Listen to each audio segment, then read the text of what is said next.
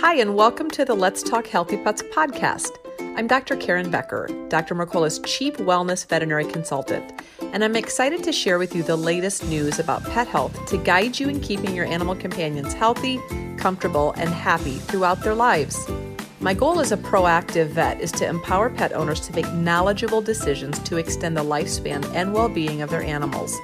You're looking for more pet health tips, you can also subscribe to my free daily newsletter at healthypets.mercola.com. Thank you so much for listening and enjoy today's podcast.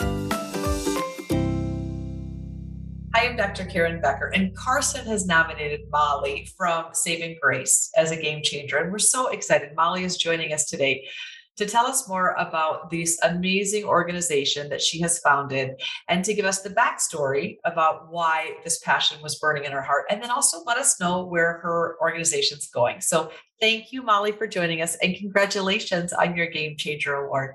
Yeah, thanks for having me, of course. It's really exciting. So, for people, listeners, readers that don't know about Saving Grace, can you back up and just let our community know where, uh, kind of give us the backstory. Where did the inspiration from this come from for you? Sure, sure. So I started working in uh, animal sheltering right out of college about 2001 and just saw what an incredible need it was. We live um, in an area in Wake County in, in, North Carolina where we do have a higher population of people. And um, I really saw how many animals there were in our state, primarily more of the rural communities, but just how many were coming and that um, you know, a lot of people didn't have a clue how many there were, what the need was right there in our own backyard. So I started Saving Grace um, at my local family farm, which it's a, a a very unique adoption experience. So, for a lot of people who don't want to go to a shelter where it's just chain link and concrete, it's it's a bit more of a welcoming experience and an experience where you can really see the dogs mingling they're out together um, you know everybody does have a crate they have to be crated um, throughout the day for um, you know for meals medication rest time that sort of thing but um you know and it's not it's not a home um it's a shelter still so we try to you know let people know that you know it, it is a, a, a good bridge between being homeless and having a family. So, um, you know, we have a lot of outdoor space. People can come meet the dogs. They don't necessarily feel like who they don't choose doesn't get yes. you know gets put to sleep. So um, they do stay until they're adopted. As soon as one is adopted that we then take a dog that's going to be euthanized into our program. So it is taking dogs that are going to be euthanized and definitely saving them every time one is adopted from us. So um, we typically do about 4000 adoptions now a year. So it's really busy. um, during COVID, wow. we did um, about 4,500 adoptions uh, each year. So we were crazy busy. Wow.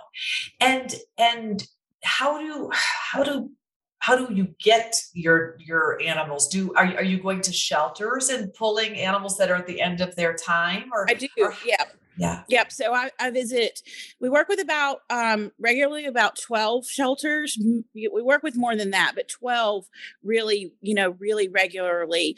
Several of them don't really have adoption programs whatsoever. So there's no vaccinations, wow. there's still no spay neuter, there's very little um, available to them. And those are in the areas where the majority of the animals are coming in. Um, North Carolina is still third in the country for euthanasia for companion animals. So we have a much greater euthanasia uh, issue in our state than a lot of people are really aware of. So I go out, I go to those shelters, I visit with the dogs, you know, choose dogs that will be a good candidate for our program and also would be successful in a home. So I do leave a lot of animals behind. You know, a lot don't get to come, but for the ones that do, they get um, all of their vetting.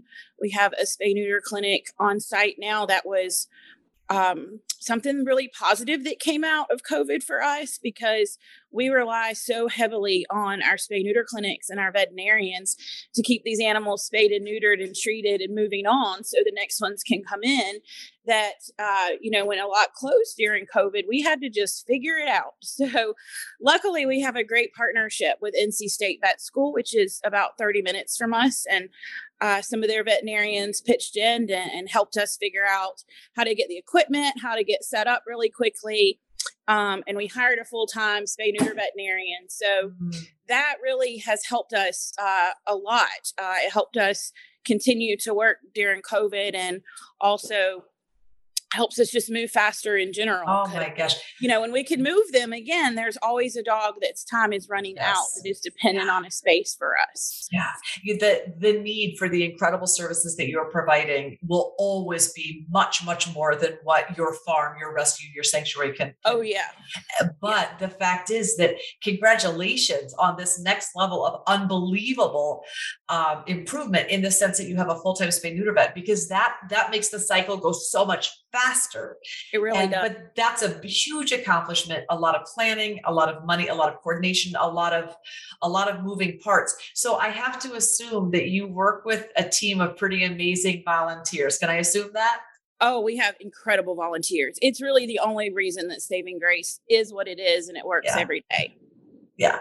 And do you do foster care then as well, Molly? Um, we do. We have a huge yeah. foster program. So we have about 500 volunteers in total. So that's our volunteers and our fosters. So we get lots of puppies. We get lots of moms with puppies. And to be able to offer those up for adoption, they have to have at least two to three vaccines and be old enough to be adopted out. So, because we are in a sheltering area, um, you know, with such over overpopulation, there is a little bit higher risk of disease. So we send all of the puppies to foster where they are for at least typically about a month um, if they're you know newly born puppies until they're 10 to 12 weeks and have their vaccines. And that way when they come back and they go up for adoption then the adoptive family doesn't run as much of a risk as they would pulling a dog straight out of a shelter where we might not have no idea where it was from or what sort of vaccine status it has I'm so uh, proud of you. I, as a proactive veterinarian, all of this incredibly hard, difficult work that you're setting up now,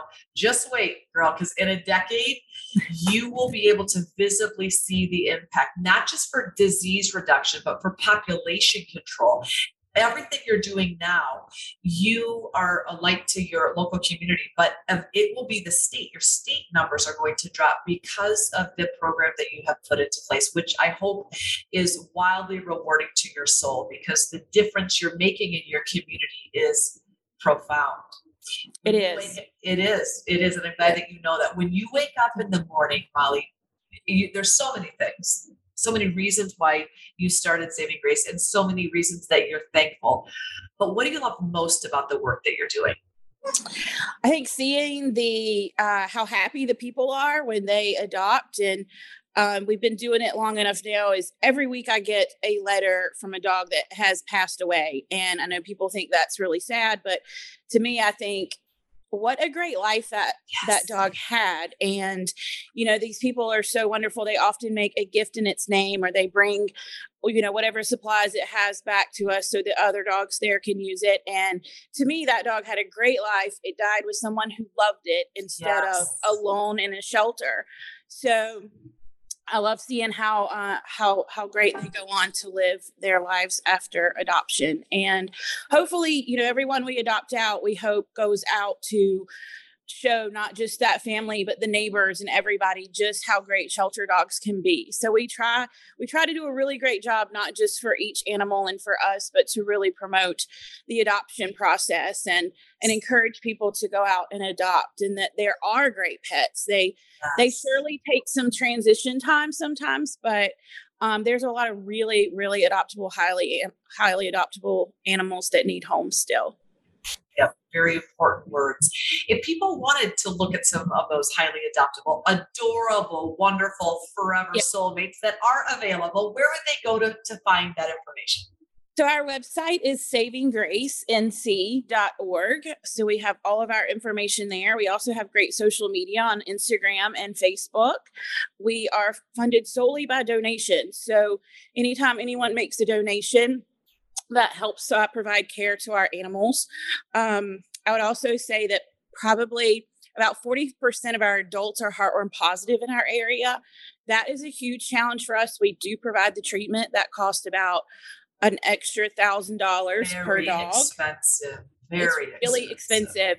And that has um, been a real struggle for us to try and provide that. But we really want to be able to take in the animals and say, if you're a great dog, healthy otherwise, and a great family pet, we want to be able to offer that adoption. So um, you can make a donation through our website, and we also have an Amazon wish list there. Perfect. If you could tell the world one thing, Molly, about, or if you could share, if you would want the world to know one thing, what would it be? I would say to, um, you know, check out uh, the volunteer opportunities in your neighborhood and just see those who are in need, whether it's animals or people. Um, you know, like I said, when I first started sheltering, I had no idea the need that was in our state alone, just a couple hours away. Things can be very very different. And um, you know before getting an animal just visit that home. If it's a if it's a breeder um, you know there are great breeders out there and just go visit um, check out see where they're coming from how you feel about that um, and if it's a rescue too we encourage people to come and not even necessarily have a certain pet in mind just come visit us, see what we have, see who you like, see who you feel is a good match for your family, and not necessarily be focused on a breed as much as a companion. Very, very wise words. We are incredibly thankful that Carson nominated you for a Game Changer Award. You're changing the lives of the animals and the humans in your local environment in your surrounding communities and soon to be your your state and this is all because you are wildly dedicated and passionate about taking care of animals in need right where you are. And so we're so thankful for everything that you're doing and congratulations on your game changer award. Well thank you and thanks for giving us the uh, chance to speak out and tell other people what we do